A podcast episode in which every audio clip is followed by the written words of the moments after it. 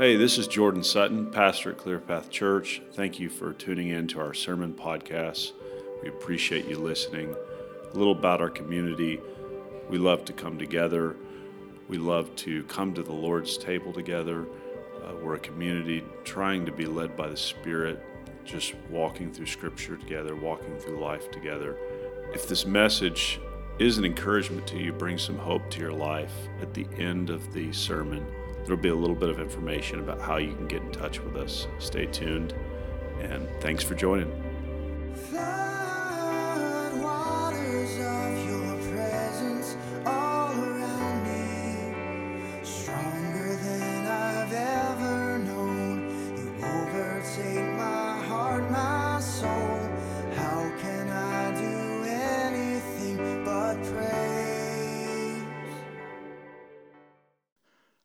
I, remember thinking a number of years ago, I think I told you this.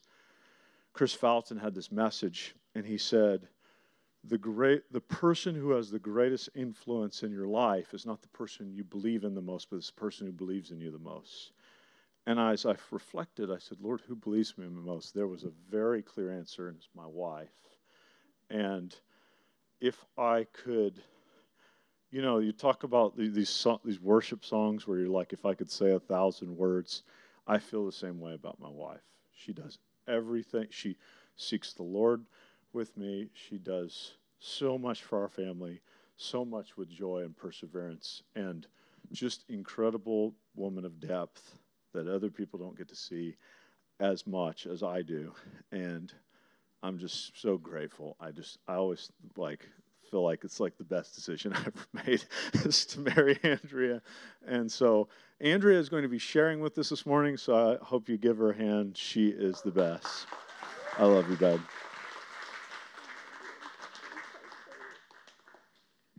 That was real sweet. I feel like I need um, a hype song though. when I run up, I'm like, yes. Okay, I'm gonna actually grab. I have hair that is in my eyes, so when I'm looking down, that's not probably gonna work. I'm gonna grab this guy. Um, things guys don't have to think about, but Jordan does actually. so I'm gonna keep my water here and my notes here. Thank you. This is fine. That's good. That's good. That's good. Keep it up.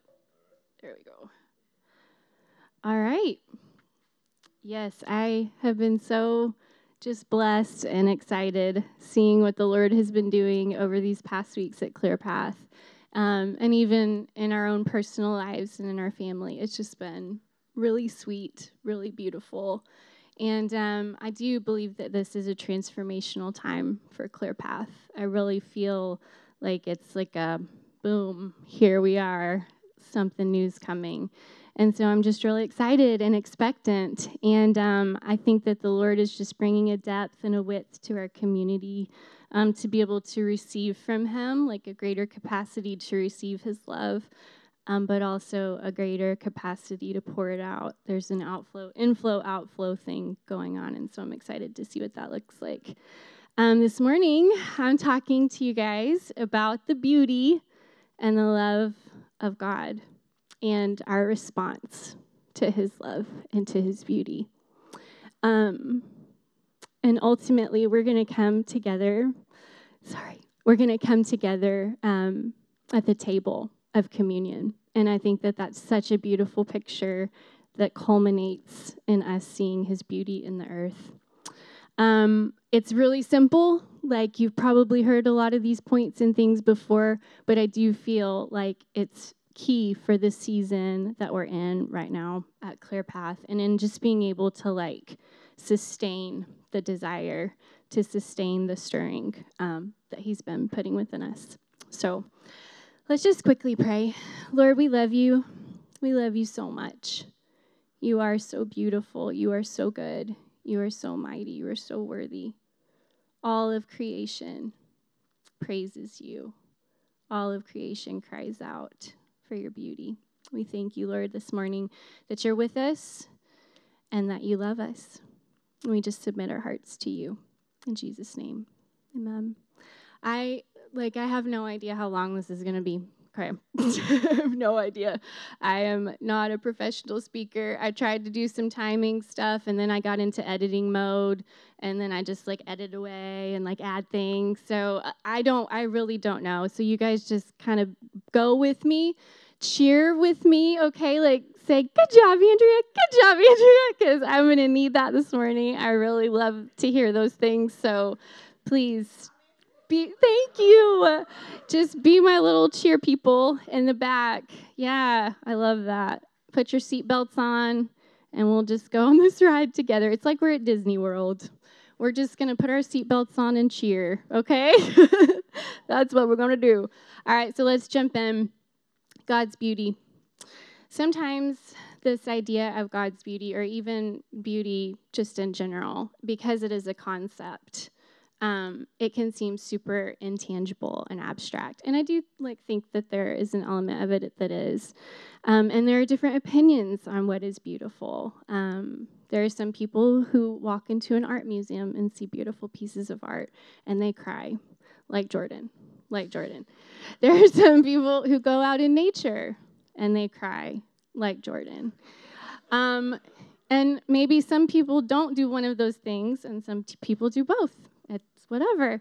There are some people who prefer just different forms of beauty. Of beauty. Um, and neither of those are necessarily more beautiful than the other, but we do have opinions that vary on what beauty might be for us. And I think that is because we have glimpses of beauty in this physical world because it's imperfect. Um, but one day when we see the fullness of beauty, um, when we see Jesus face to face, um, then we're going to see like the actual picture of beauty. And he's going to make all of those imperfect things perfect. Um, but there are some definitions that have been agreed upon um, throughout the ages. Sorry. I'm real smacky and dehydrated since I've been fasting, so you'll just have to bear with that sound. Okay, beauty, beauty is classically thought of as that which has harmony, proportion, wholeness, and radiance. So, beauty, in just the classical definition, that which has harmony, proportion, wholeness, and radiance. Think of that piece of art, that sculpture, that beautiful person. Um, in science, it is purity, the most raw, simple, pure form of matter, of even a theory or an equation. Nothing lacking, nothing superfluous. In physics, the quest for beauty has been a part of its history and tradition. I'm going to share just a tiny little story. Fun fact about Einstein's theory of relativity, um, which is actually considered among physicists to be truly beautiful because it is the culmination of symmetry, harmony, and unity in the physical world. Many physicists do consider it a piece of art in essence, this theory gave us a new understanding of gravity. So, Newton's law of gravity was like the thing that people knew for the longest amount of time. Einstein comes up with this new thing, and, and it just like kind of very simply, very simply, how the planets and the stars are placed into space time and their effect on gravity as a whole. So, how our worlds work together, how gravity works through all of that. This theory unlocked the ability for physicists to determine the structure of our entire universe and how the cosmos align. And how does one man, how does one man come up with this? He was asking question after question. He theorized over and over. Can you imagine like the chalkboard with the little math equations? That's all I can think of. It's this dude just writing equations constantly. But he brought reason and imagination together in a way that had never been done before. So, reason and imagination, reason and wonder and awe together in a way that had never been done before. And this wasn't a time when there was a desire to bridge art and science. And that was like starting to rise. And this theory, this just simple theory in physics, reminds us not simple, very complex actually, reminds us that there is a sense of art and beauty even in something that seems rigid, like math and science. In philosophy, beauty is present when ideas or conclusions are good, true, and unified as one. In the divine, beauty culminates in glory, holiness, wholeness, and radiance. The shininess of God. St. Augustine, whose prayer we prayed this morning, adds that unity is the form of all beauty. The form of all beauty. That's unity. We see God is the truth. We see He's good. We see the Father, the Son, and the Spirit are unified in one. All of these definitions and inclinations in nature and science and thought, all through the ages, we see little elements that point to His beauty.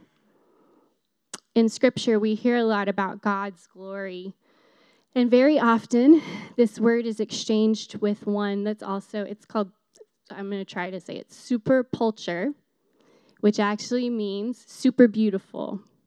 The beauty radiance to the extreme, like beauty to the extreme, radiance to the extreme. So when we say God's glory, when we when we worship God for his glory, we're saying, God, you are super beautiful. You are super radiant. You are extremely beautiful. So his glory is synonymous with his beauty. Psalm 50, verse 2. Chris, you can pull it up. It says, Out of Zion, the perfection of beauty, God shines forth. He is perfect beauty he is perfect beauty because he gave beauty. So, all of these little elements and things that speak of beauty that look like beauty to us are because he created them. He is perfect beauty. He is the master artist, he's the creator. And the radiance of his beauty shines forth through his creation. Everything points to the beauty of God. Hebrews 1 1 through 3 says, In the past, God spoke to our ancestors through the prophets at many times and in various ways, but in these last days, he has spoken to us by his Son, whom he appointed heir of all things, and through whom also he made the universe. This is important. The Son is the radiance of God's glory and the exact representation of his being, sustaining all things by his powerful word.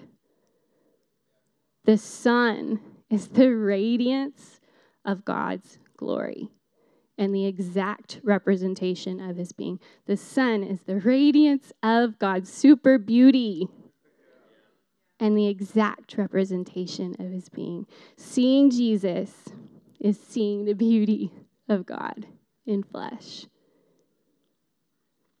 And this great, glorious, super beautiful God loves us. We're, gonna, we're reading a few scriptures here in a row, but we'll keep going. 1 John 4 9 through 10. This is how God showed his love among us. He sent his one and only Son into the world that we might live through him. This is love. Not that we loved God, not that we did, but that he loved us and sent his Son as an atoning sacrifice for our sin. So God makes us in his image in creation, right? He makes us in his image in the garden. We fall away, we bring ugliness into the world by sinning and separating ourselves from God. Then he sends Jesus, his son, as his radiance, as his super beauty, into the earth. Jesus, in turn, takes all of our ugliness that we brought into the world onto his shoulders in the most beautiful display of love by sacrificing himself for us. He was made sin for us and had no beauty and form. Do we remember Isaiah there? He took on all of the sin. There was no beauty, there was no comeliness on him in this place. But God's radiance, his glory, shines forth in that place of atoning sacrifice for our sins. And ultimately, we get to be made beautiful. Look at that package deal by receiving his love. So, not only is he beautiful, not only is his son beautiful, His love is so beautiful. And then, like a cherry on top, we get to be beautiful. So we see just like this really cool picture. In the poetic Song of Songs, he calls his beloved beautiful and desires her to come away with him. Whew. He's calling us back to new creation, to his perfect image of beauty. And his, his desire is communion. We're going to read Song of Songs 8, 6 through 7. And this is God's beloved saying back to him in response of that, Come away with me, come away with me. She says, Place me like a seal over your heart, like a seal on your arm. For love is as strong as death, its jealousy unyielding as the grave. It burns like blazing fire, like a mighty flame. Many waters cannot quench love, rivers cannot sweep it away. If one were to give all the wealth of one's house for love, it would be utterly scorned. I have a fun story about this verse, this passage. Um, Jordan and I, we have been married for 15 years. The first six years, I don't know the time left frame on it, we struggled with some things. And the Lord just did a really sweet, restoring, beautiful work in our hearts and in our lives. And we got these cool tattoos to commemorate. I'm going to show you all Exhibit A. Jordan cannot show you Exhibit B because it's on his chest. But it is, I don't, please don't take your shirt off. I mean, maybe you can. For, no, please don't actually. Um, and so it's all about this passage of us just finding each other again as our own beloved, but then also our love and relationship and feeling of God saying, Hey, God, you're my beloved, but really you're speaking over me. You're saying, You're my beloved. You're my beloved. And so that's our little our tattoo story. but as much as I love Jordan and as much as he loves me, my beloved loves me so much more. His love is an unquenchable burning fire. It never ceases. We've been talking about the fire of God, y'all. We've been talking about it. It's his love. His love does the refining and the empowering in us, and it can't be quenched. It's what does the work. Mm. So, what's our response to this? That's what I'm t- really talking about this morning. Beauty demands a response. One cannot simply experience something as beautiful without responding there has to be a response. I have three kind of specific responses that were on my heart um, to go through and share, but they're kind of a progression of response. So think of them as kind of like a building on of one another. Um, the first one is I'm just going to say it and then we'll go into some other things awe and wonder, which leads to worship and transformation. Awe and wonder, which leads to worship and transformation. I'm going to get all sciency again on you guys. Our sun is one of hundreds of billions of stars in our galaxy.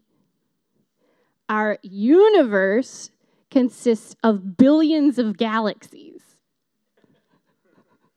If we could travel at the speed of light, which is extraordinarily fast, it would take us 25,000 years to reach the next closest galaxy. Wrap your mind around that for a minute. When we look at the cosmos, we know that the heavens declare the glory, the super beauty of God, and the sky above proclaims his handiwork. Now we're going to get micro. One grain of sand equals 43 quintillion atoms.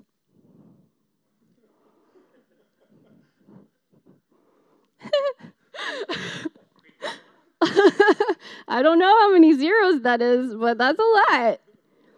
When we study the intricacy of the formation of all things made from atoms, like everything is made from, like from its base part particle is atom. We know that God created all of this vast world out of nothing. And he put it together with these teeny tiny little things. When we experience or see the beautiful process of life from conception to birth, I'm going to stare at Brie because she has a baby in her belly. We know that God formed us in our mother's womb and he knows the numbers of hair on our head.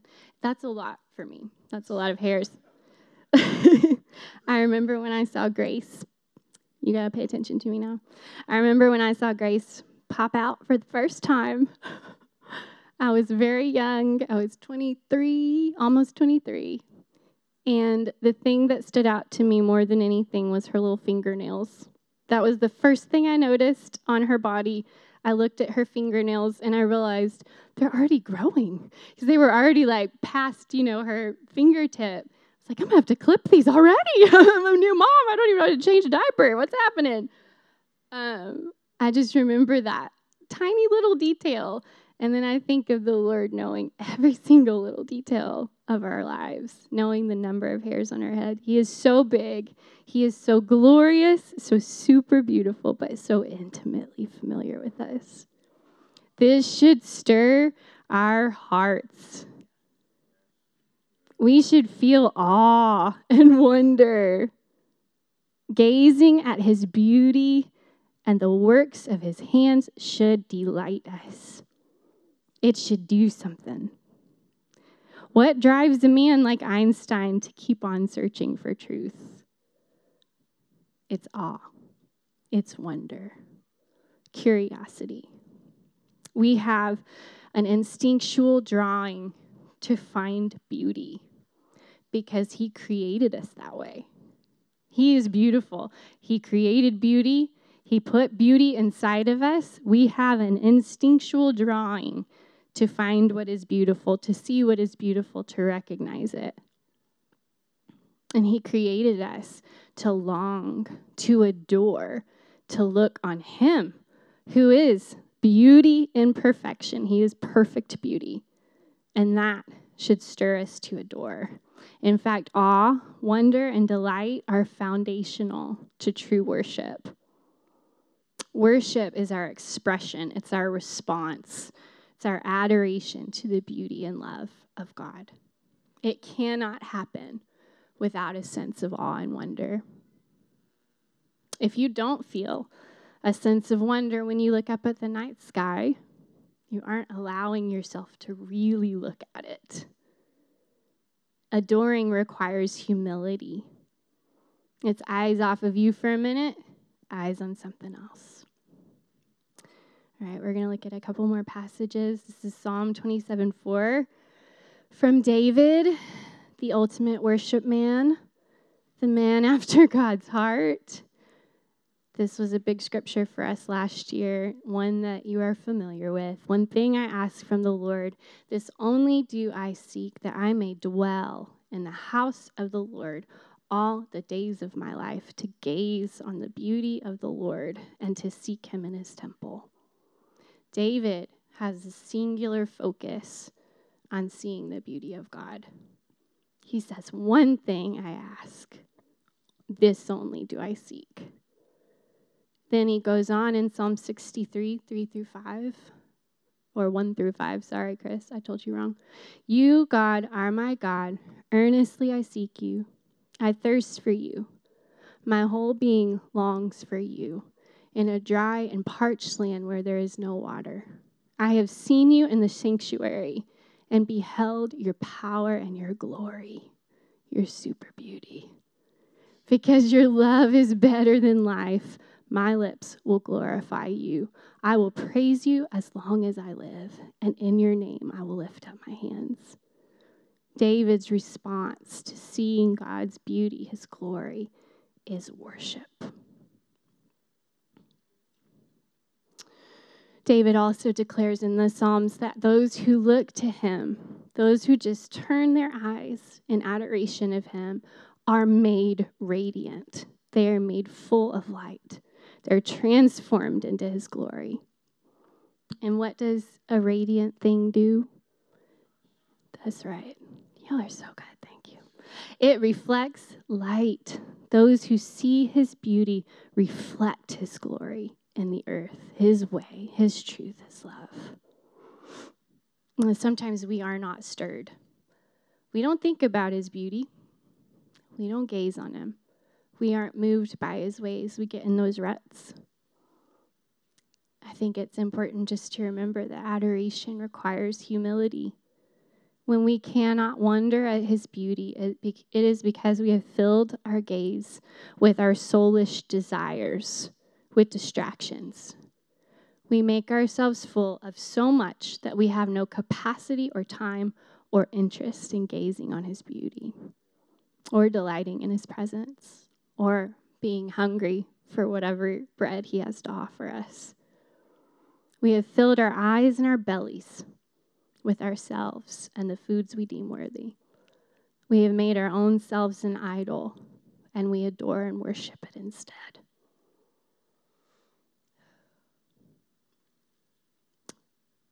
So, how do we restore this awe and wonder if we're not feeling it? It's simple. We repent. Just like removing cataracts out of our eyes restores our vision. Just simply removing the things that are fogging our spiritual eyes from being able to gaze at his face. Give us this ability to turn our eyes on Jesus and to wonder at his beauty again. But this is not always easy. We have to be intentional, and I even wrote down militant at stripping away our self centeredness our idolatry, and learning, like David, to make seeking his face our singular focus, our one focus. Mm. So, seeing and experiencing his love and beauty should bring us into awe and wonder of God, which leads us to worship and transformation. Then it should propel us into communion with God. it should propel us into communion with God. This is the secret place. This is where we meet God and we form history with Him, where we really get to know God, where we encounter His love. It's not just the checking off of boxes, it's not just the implementing of rhythms. It's the place where we see His glory, it's the place where we seek His face where we dine with Him. And I love this thought, this idea of communion with the Lord. We eat the meal, we eat the bread that He has for us every single day. And the most beautiful thing that I think is the most beautiful thing about God is that He is always at a table waiting for us. He's never not at the table. He's never not there with his own body being offered as our bread. We find him in that deep, deep part of us, our spirit, when we set aside the busyness of our souls, the busyness of our flesh, and we sit down in that place of the deep part of our spirit. No distractions, no self centeredness, and we sit and we dine with him. That's beautiful. That's beautiful. No matter how big he is, no matter how big, He created everything. He's always at the table waiting for you, waiting for you, waiting for you. This has been, I guess, my testimony during the fast. Um, that's been the biggest revelation to my heart. It's just that when there's nothing, when everything is stripped away, when all the food's gone, or I mean, it's very much there and I can't have it, and all the food's not available to me when I can't sit down and watch a show when I'm tired, when I can't do anything else but sit in His presence. He is a really good meal. He's like the best meal. He becomes the daily bread. It's a tenderness and a realness that it's hard to even express. I can't even explain it, but it's so real. And everything that we need is found here everything. His daily bread might look like a loaf, but it's like a magic loaf. It feeds us It feeds us for the forgiveness we need, the ability to forgive others. It makes us fall more in love with Him if that's the desire of your heart. He answers our prayers. He corrects us. He doesn't shame us, He corrects us. It's a delight to be corrected by Him. His provision, His strength, the fruit of His Spirit, the righteousness you need to live by. He's got it in His bread. His bread is His body. I am very encouraged, like I said, to see us all coming together during this time and just discerning our commitment to Jesus. Um, but it's only it's only surface unless we eat. Unless we eat the bread he has for us. When we come to that place, he he provides for us. We've got to take it, put it in our mouth, chew it up, swallow it, and receive it in our bodies and our minds and our spirits. That communion with the Lord is transformation. That is where it comes. You need something to change? You need like a little rev up in your spirit time with the Lord? Eat his bread.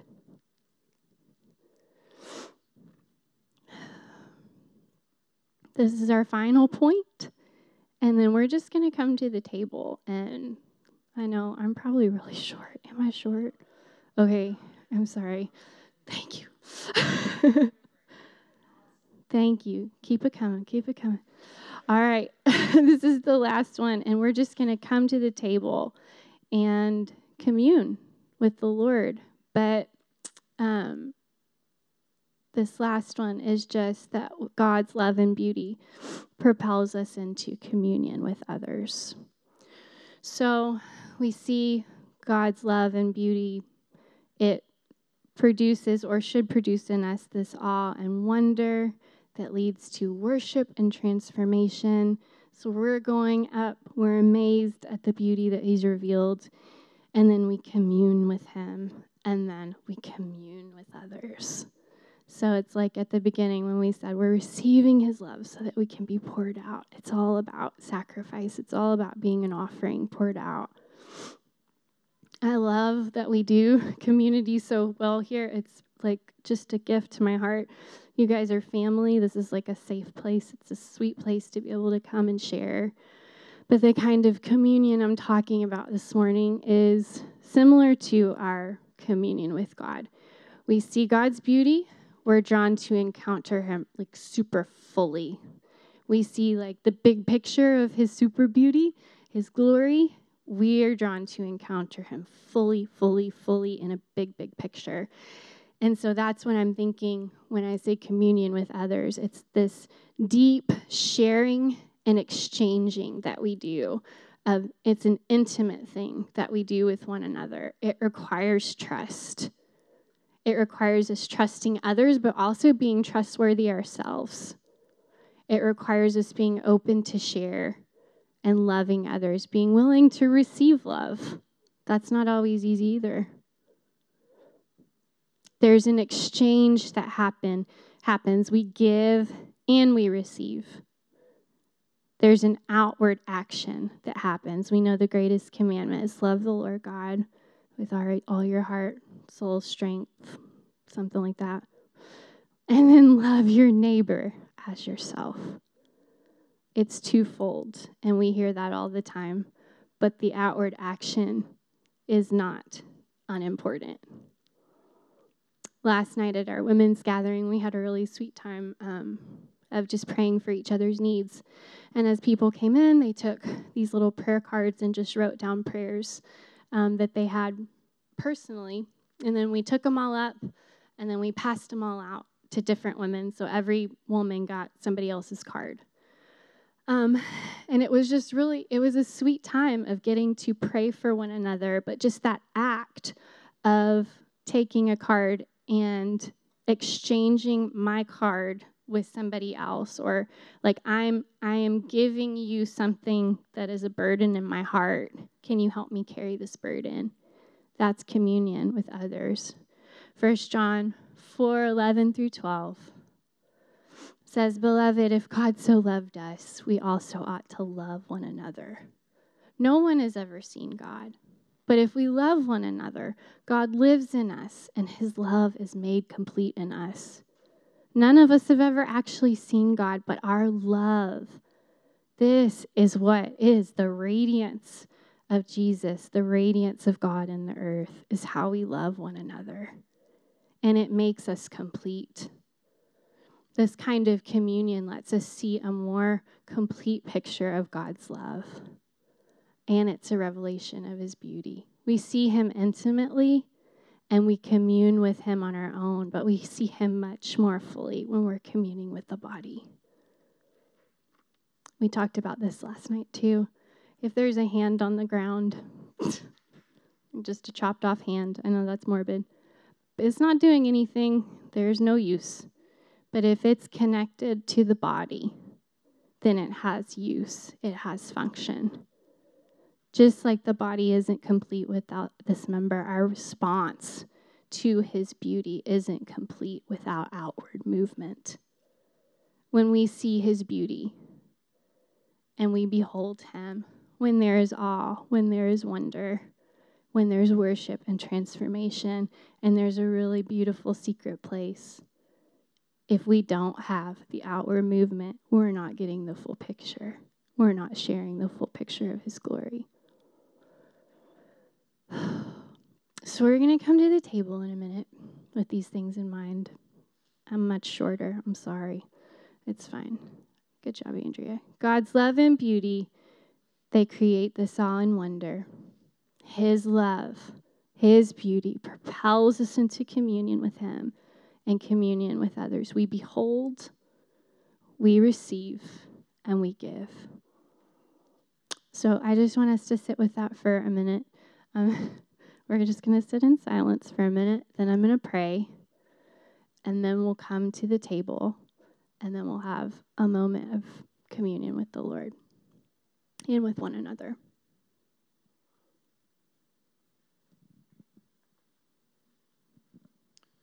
I asked Andrea's permission to say one thing. I uh,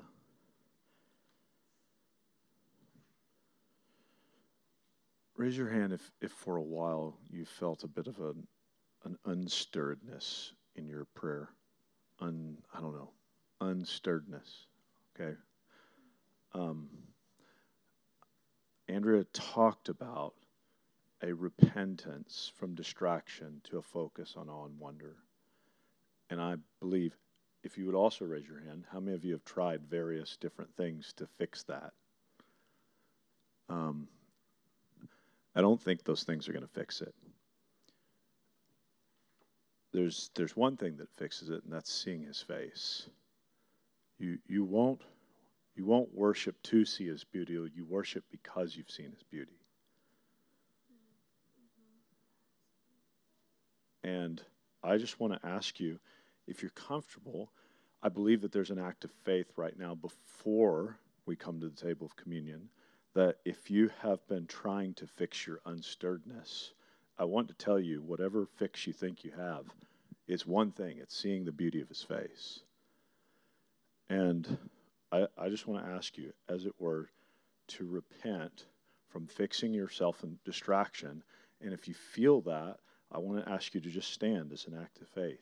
If you want him to come and to fill your heart with a flame of love, um, I feel like there's a moment right now to repent. And it's a repenting of fixing yourself, it's a repenting of distraction, and it's a returning to the beauty of his face. If you lack passion, you lack flame of love, whatever it is, right now, there's a there's a repentance. And I just want you to open your hands like a gift, and God wants to impart it. He wants to impart it right now. He's going to make clear eyes just like he said, he said, if the eye is full of light, the whole body will be full of light. And so, Lord, right now I pray that there would be a clear capacity to encounter your beauty, God. That you will you will remove. Some of you are numbing this inability to feel with an excess of entertainment, an excess of uh, of drinking, an excess of uh, of doing other things, and the Lord's saying, stop filling yourself with that. He's saying, stop right now, and um, and so Lord, right now in Jesus' name, just repent of the excess. It doesn't matter. The excess can come anywhere. The excess can come. It can come many different directions. But if you lack it right now, I know the Lord's going to speak to you about where you're numbing that feeling just right now make this private repentance in your heart. Repent from the excess, repent from the distraction. Ask him, and you can only ask him. You can't force it. You can't we can't create there's no music we can create that make you see it. You got to ask him. So right now we're going to wait. I feel like there's more that you're not encountering his beauty. The Lord's saying, stand right now if you repent and turn your face to me, I will heal you. So, Lord, like a wave of grace, right now, come over every person.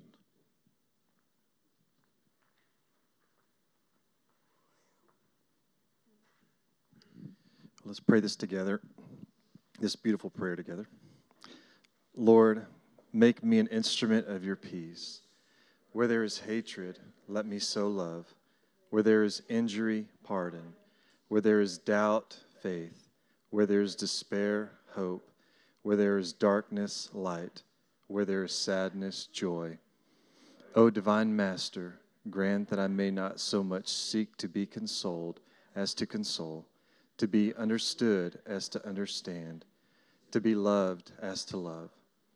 For it is in giving that we receive, it is in pardoning that we are pardoned and it is in dying that we are born to eternal life. Amen.